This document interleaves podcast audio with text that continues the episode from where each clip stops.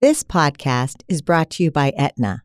Learn how Aetna is working to build a healthier world by visiting aetnastory.com. People are yearning for information. Having the opportunity to encourage people and to educate people and inspire people. It's amazing to be able to say we'll carve out time to take care of ourselves. There's something for everyone. Antwone Fisher is an award winning writer and director whose life story was captured in the film Antwone Fisher, which was directed by Denzel Washington, who also co starred in the film with actor Derek Luke in the title role. Antwone's life inspired a Hollywood movie because he was born in prison to a single mother and spent most of his childhood with a foster care family where he was physically, sexually, and emotionally abused. And yet, Antwone managed to overcome the many traumas he suffered when he joined the Navy, where he met Lieutenant Commander Williams, a psychiatrist who helped Antwone turn his life around.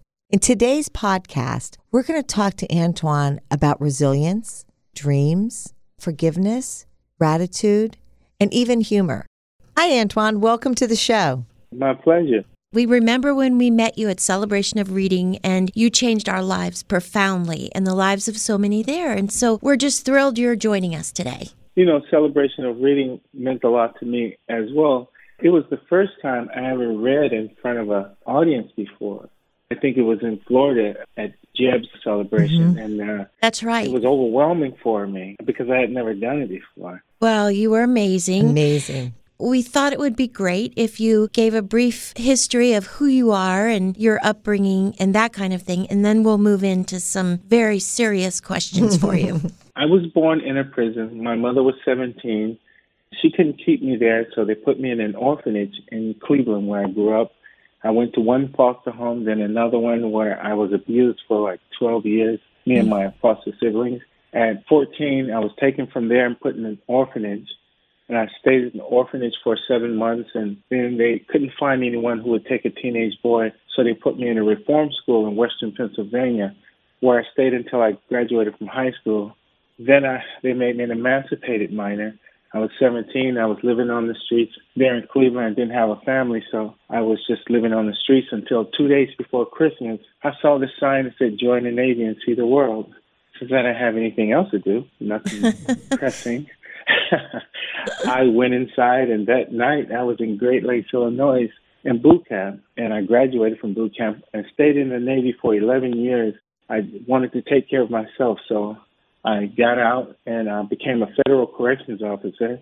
And I did that for three years. It didn't suit my personality to be a corrections officer. So I heard that Sony Pictures was hiring security guards, and I went over there and they hired me. And I started thinking about my real family. And I remember this Navy psychiatrist had told me that one day I should look for them. And I thought about him a lot and the things he told me. And uh, so I decided to start looking for them, and I found them using an Ohio Bell telephone book. And I went to meet them and when I came back to Sony, they said that they thought that my story would make for a great film. I kept insisting on writing it. They kept saying no because I had never went to college. I didn't have any writing experience and I never went to film school.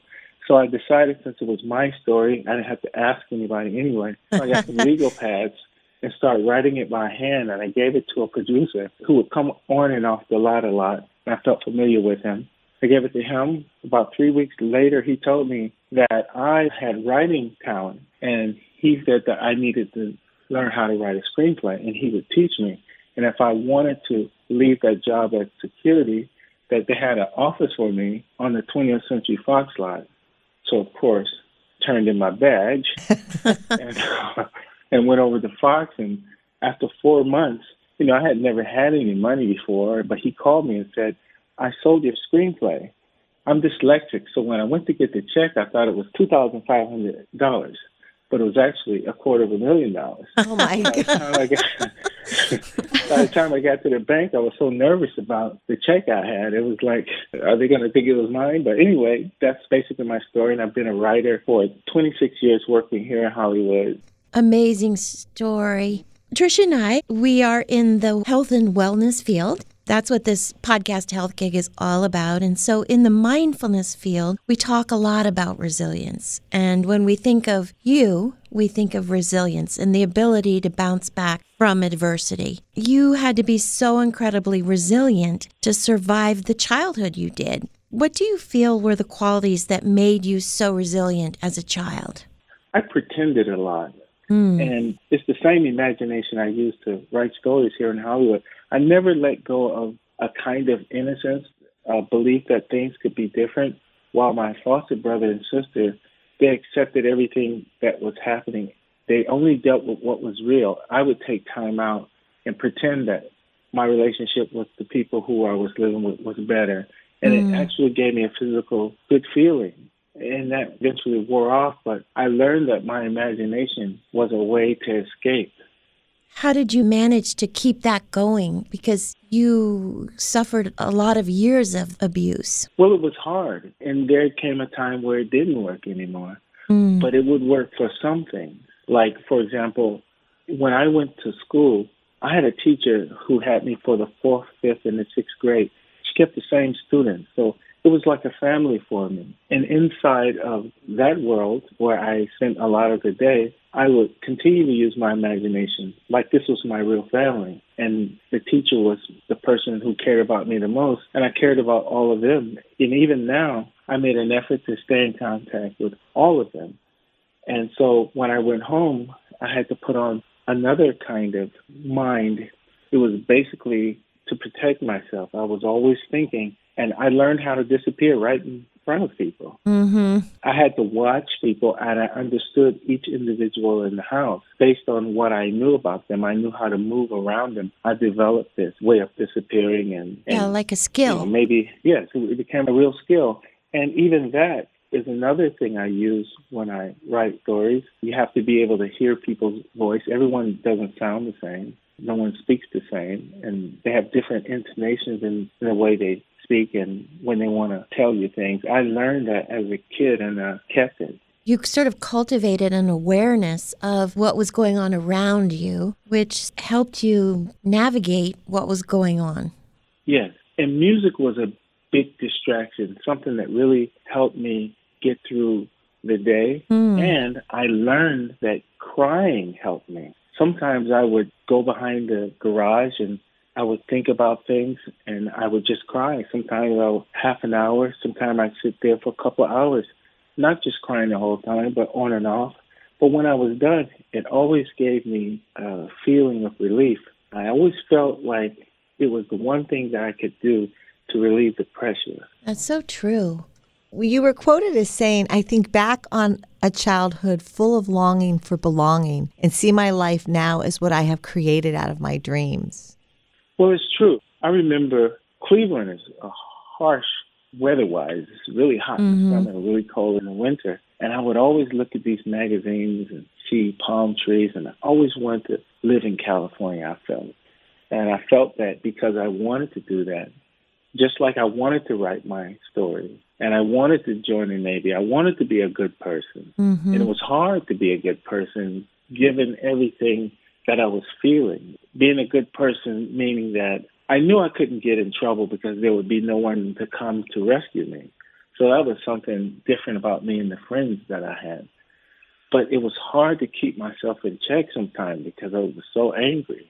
I didn't really understand why I was angry, but I went to this naval psychiatrist and he told me that I had every right to feel angry based on what I had told him. And then that kind of gave me a relief because then I felt guilty about feeling angry because I was told that I should be grateful for everything given my circumstance. Antwone, do you still keep in touch with people from your past? My teacher, Miss Prophet, I do. And I spoke to one of my good childhood friends who was also in Miss Prophet's class. And I met him when we were 10 years old. And I thought some people are born and you have brothers and sisters and family. And mm. at some point in my life, I got this idea that since I was in the world alone, but I wasn't in the world alone altogether because I did have friends and I could see these people and keep in contact with them and make them my family. It's what I did. Oftentimes, we talk about people living from the story in their head, and it's sometimes negative. But in your case, you were able to tell yourself a story that really, I guess, is a dream and then live from that story. And I didn't want what my foster family, what they said about me, I didn't want it to be true. And they would always say that I would never amount to anything, that nobody wanted me and not to think that they wanted me because I was living in their house. It wasn't just me they were saying this to, it was my foster siblings as well.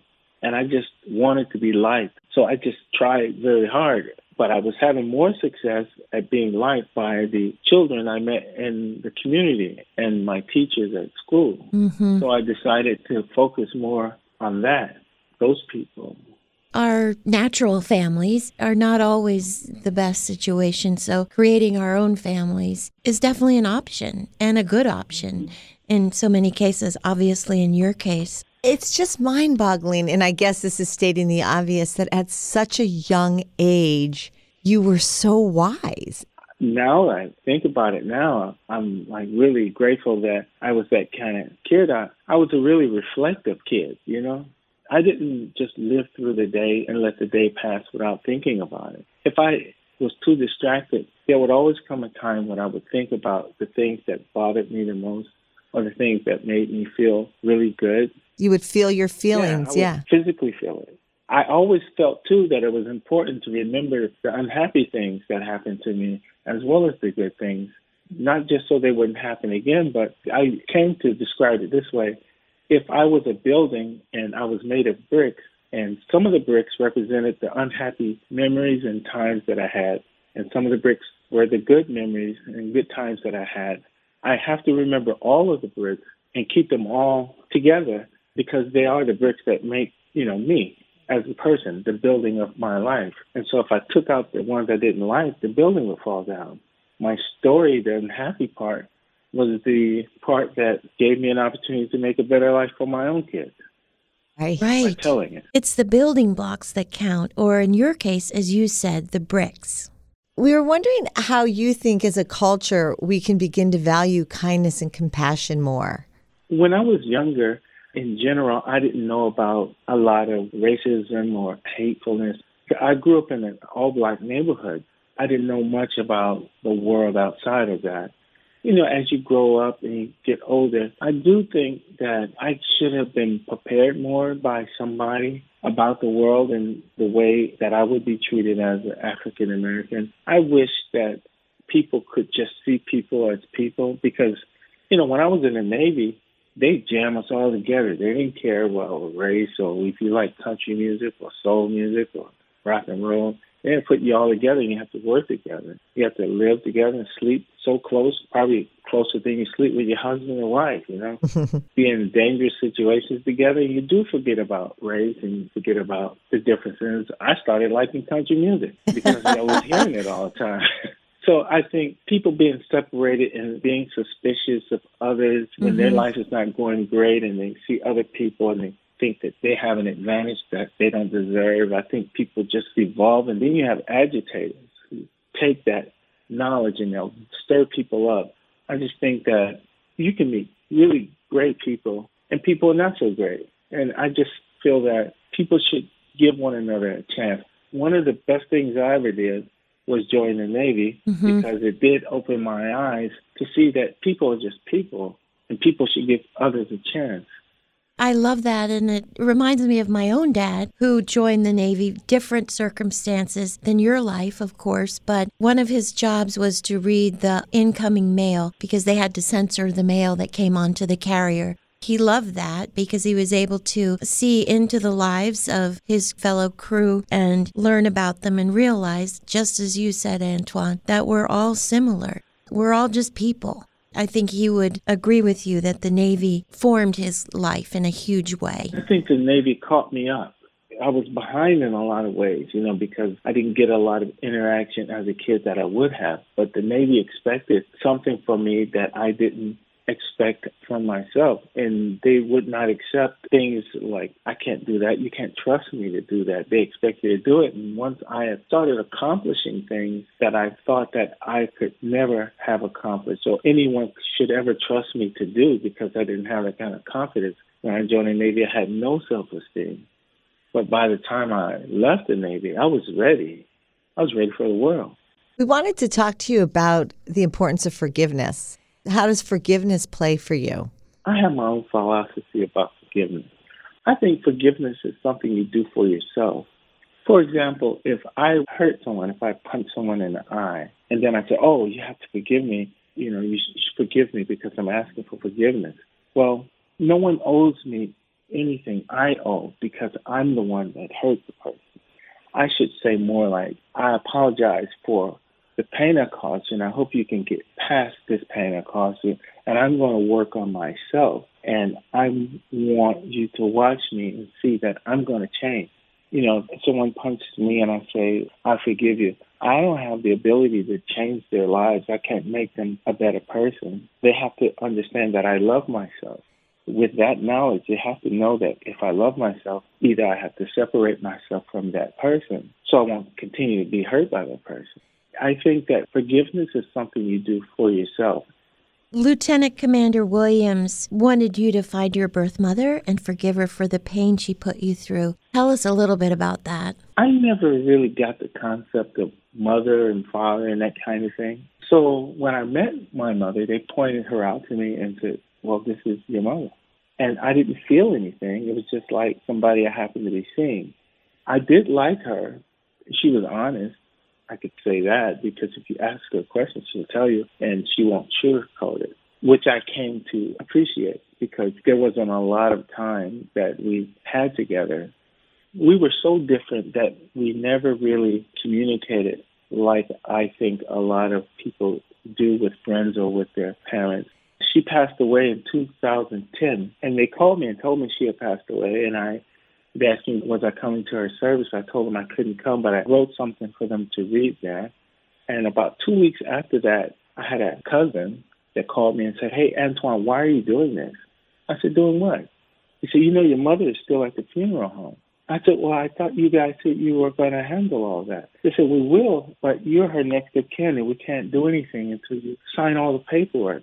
I had never been responsible for anybody before, and I never knew what next of kin meant.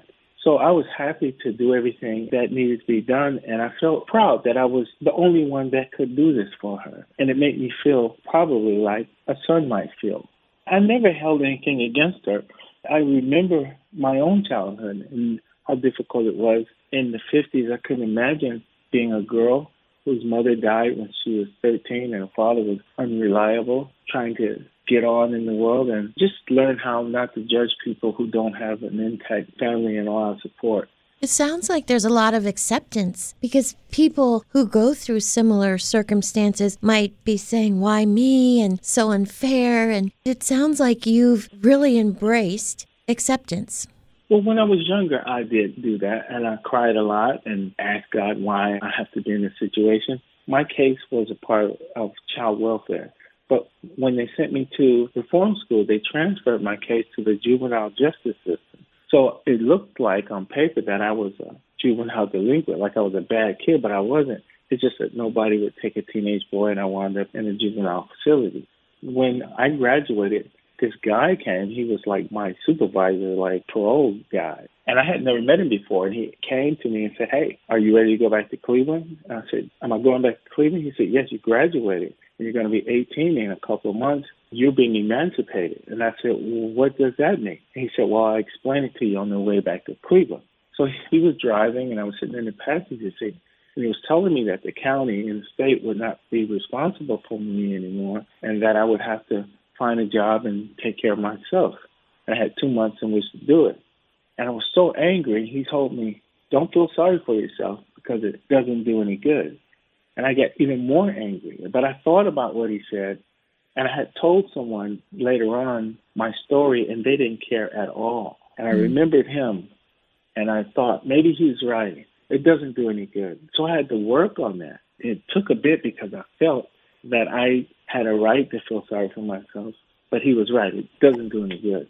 I remember you saying those first days when you were out on the street and homeless, you would sit in front of a home that had a family and you would imagine what it was like to be with that family. Well, I would see that all the time. But when I was homeless, I would see, you know, in winter, I was in Cleveland in the snow with no place to go. And, you know, people were coming home from work and going into their homes and their family, and you could see the lights on I felt like sometimes I was walking through a postcard. You know, Cleveland gets a lot of snows, and in that particular year, the snow wasn't as deep as it usually was, and I felt that God was having mercy on me because I knew winters in Cleveland to be worse. Even when I was younger, my childhood friends' parents would buy them clothes at Easter time. Probably the clothes that they would wear to church on Easter, they would wear on the first day of school. And I never got anything new. And I always felt like, wow, you know, this must be what it would be like an expression of love to buy clothes and get him a nice haircut and send him to school. I remember my friend Jesse let me borrow a pair of pants, so I snuck over to his house, got out of the house early, went to his house, and I wore his pants. And I forgot to go back to his house to take them off, and I came in the house with those pants on. And everybody just looked at me. They didn't never say anything. Maybe they knew what I had done, but I was really afraid. I just felt that seeing a family together, you know, I was in a family, but they made it clear that I wasn't a part of the family. So I didn't venture off into imagining that they cared anything more than what they were doing for me. And yet, it seems like gratitude plays a huge role in your life. I did understand that I should express gratitude and I did understand that nobody owed me anything. I didn't articulate that in my mind when I was younger that way. But I understood that if someone did something for me, it was because they wanted to. And I was always grateful for that. Do you feel like you're more grateful than most people because you started out with so little? Yes. You know, even with my own kids, they don't know, and they shouldn't have to know how difficult life could be.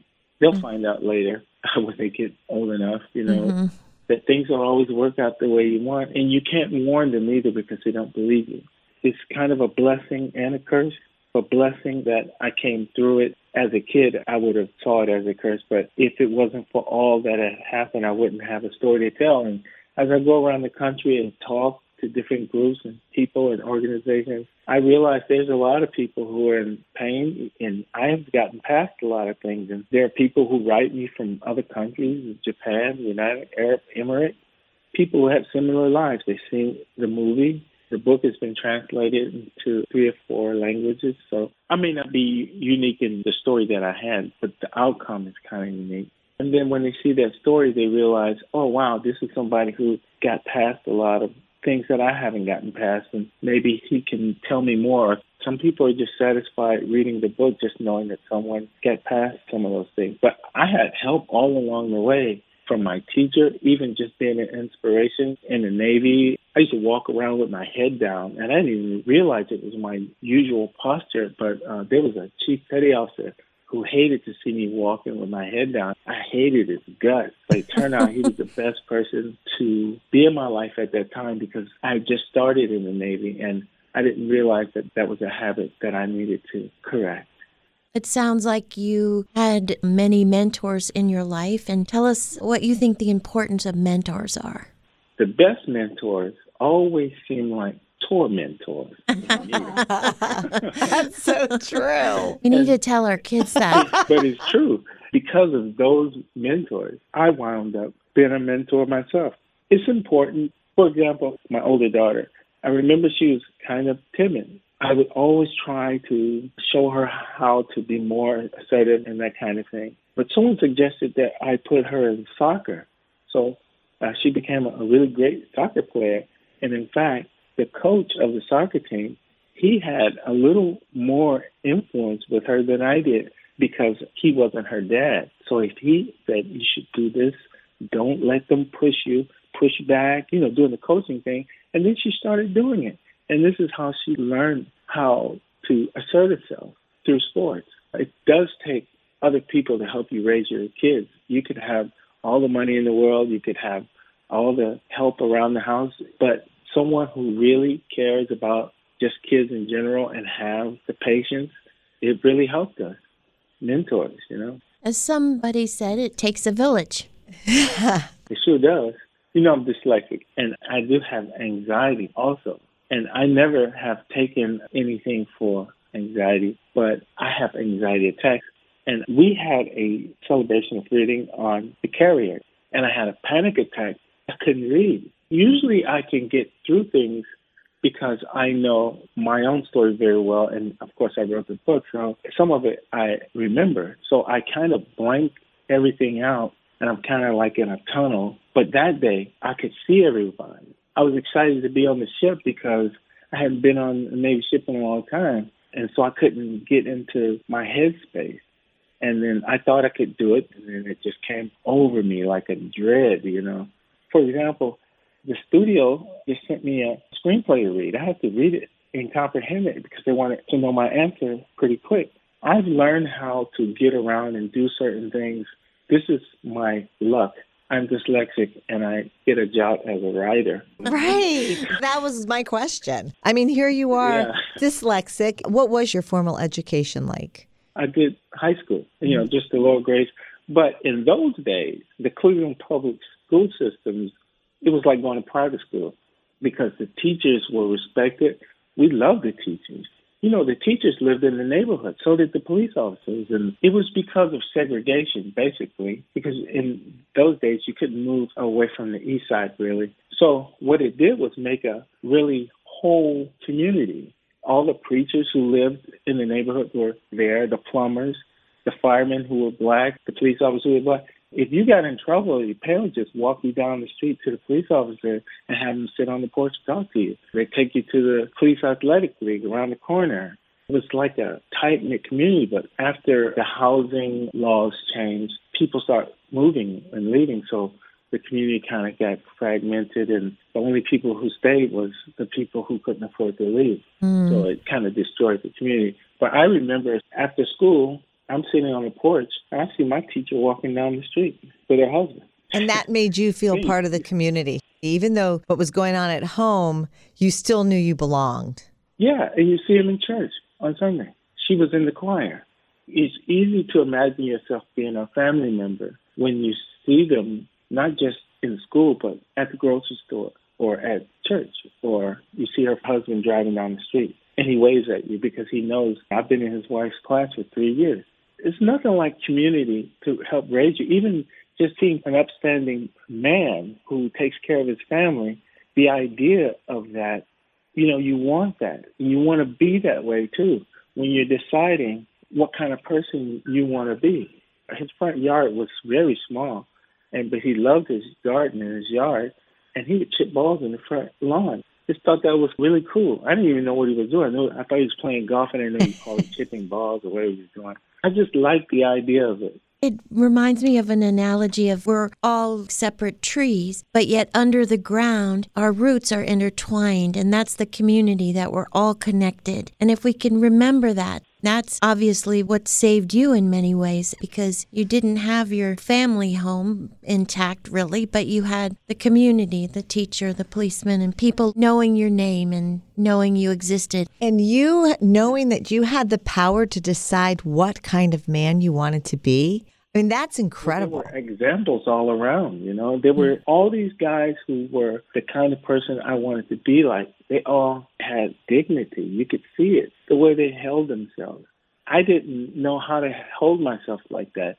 I had my head down all the time, but I did admire anybody's ability to walk straight. And I remember when I was in the Navy, I was a E5, it's like a sergeant, but I was a second class petty officer. And there was this kid redhead kid from Appalachia. He was going to be working for me, and I saw him coming. He had big, bright red hair, and he walked up to me. I fancied myself as kind of a tough guy at this point, you know. So he walked up to me and stuck his hand out and said, "How you doing? I heard you uh, officer Fisher. My name is Linquist. I never shook anybody's hand out, introduced myself like that. It was kind of intimidating, but I liked it, and I thought he was corny. It sounded a little corny to me I couldn't get it out of my head. He could just walk up to somebody who he was going to be working for, stick his hand out, and introduce himself. I liked that, and I practiced that. Then it started to become natural to me. I would learn from other people. I would pick up things like that. And create the life Yeah. you want to live. Such a good I think lesson. the world fathered me, but I had to pick and choose. It was my job to choose the right example. The Like- world fathered you. Oh yeah, I remember we would go overseas, and I would be in Hong Kong, and I would be walking down the street, and the shopkeeper would remember me from the many times I had been there. They would wave and yell at me. I would wave back, and they would ask me, "Where have I been?" I'm like, "I'm an American. I've been in the states." Hey, but you know, people had seen me so many times that they felt like they knew me. And I felt like, wow, I'm kind of a man of the world. I know people in Japan, and I don't know them well, but they know me when they see me. So that was an education too, an experience that a lot of people don't have. It gives you confidence and self-esteem. What strikes me about listening to you, Antwone, is your willingness to take responsibility for your own well being rather than blame. You've decided who you wanted to be and have taken that on as your responsibility and not everyone else's. Thank you for that. You know, a lot of people expect me to be angry Yes. with my foster parents. And I we would add, rightly time. so, you know? But you know, at some point you have to start thinking about it. The commander told me this when I was in the Navy. You know, you have to have empathy for other people. You have to think about them and the time in which they grew up. You know, their philosophy, their educational level. Even if you have to add some possibilities of the reason why they behaved the way they did, because you have to survive and you can't have this with you in the way you're carrying it. You just have to take responsibility for yourself now that you're not under their tutelage you have to think about also the good things that you remember about them. And then your feelings have changed. You have to have some empathy for people. And mm-hmm. if you want to survive and do well in life, you can't carry around. That's too heavy. Antwone, in looking back over your life, if you had to name one quality above all the others that's helped you to be as successful as you are, what would you say that is? You have to be resilient and you can't give up. You have to stick with everything that you really want to do. Like writing was hard because you have to read. And so I had to accept that I wasn't going to get away with not reading. And then your mother invites me to participate in celebration reading. How could I turn it down? It was terrifying. Not that it was her, but She was a little terrifying sometimes, in a good way. yeah, I could feel everything. Trust me. but she really encouraged me. So I wanted to do it, and I had never done it before. And I remember when I did it in Florida for the first time, it was overwhelming for me. And then when I lifted my head, I I couldn't hold back the tears because I just wish some of the people who knew me before could see me reading in front of all these strangers. And I lift my head and who's standing there? Jeb. Jeb came to rescue me. Good. Antwone, one thing people don't know about you is you're very funny. Hysterical. Am I funny? You are You're so very funny. when did you start realizing the importance of humor? When I realized that it was going to help me survive. When I was a little kid, I was funny to other people, but it wasn't necessarily funny to me. Sometimes I would win friends that way. Sometimes it would go overboard and it would drift into areas where people wouldn't take me serious. So I had to learn how to calibrate my humor. But it was a way to win friends as a kid. I don't want to say it's a talent, but it's kind of a knack. A quick wit I am, I think. Antwone, I know we're running out of time, but one last question. What is life like for you now? life is great. You know, I'm married uh, and I've been married for 23 years. I have two daughters. One's at UCSB and one goes to a Catholic school here in Notre Dame. Everyone's happy. I may, sounds like I will be, getting, after 26 years, my first opportunity to direct a major motion picture. Yay! Oh, Antwone, when will you know? I'll know in a couple of days, maybe. I'll send you the article. Will you? Okay. In the trades, yes. we just want to thank you, Antwone. First of all, we love you. We think Very you're amazing. much. amazing. We're Thank just grateful to you for taking the time. We hope we see you soon. Yes, I hope so too. Thank you for joining us on Health Gig. We loved having you with us. We hope you'll tune in again next week.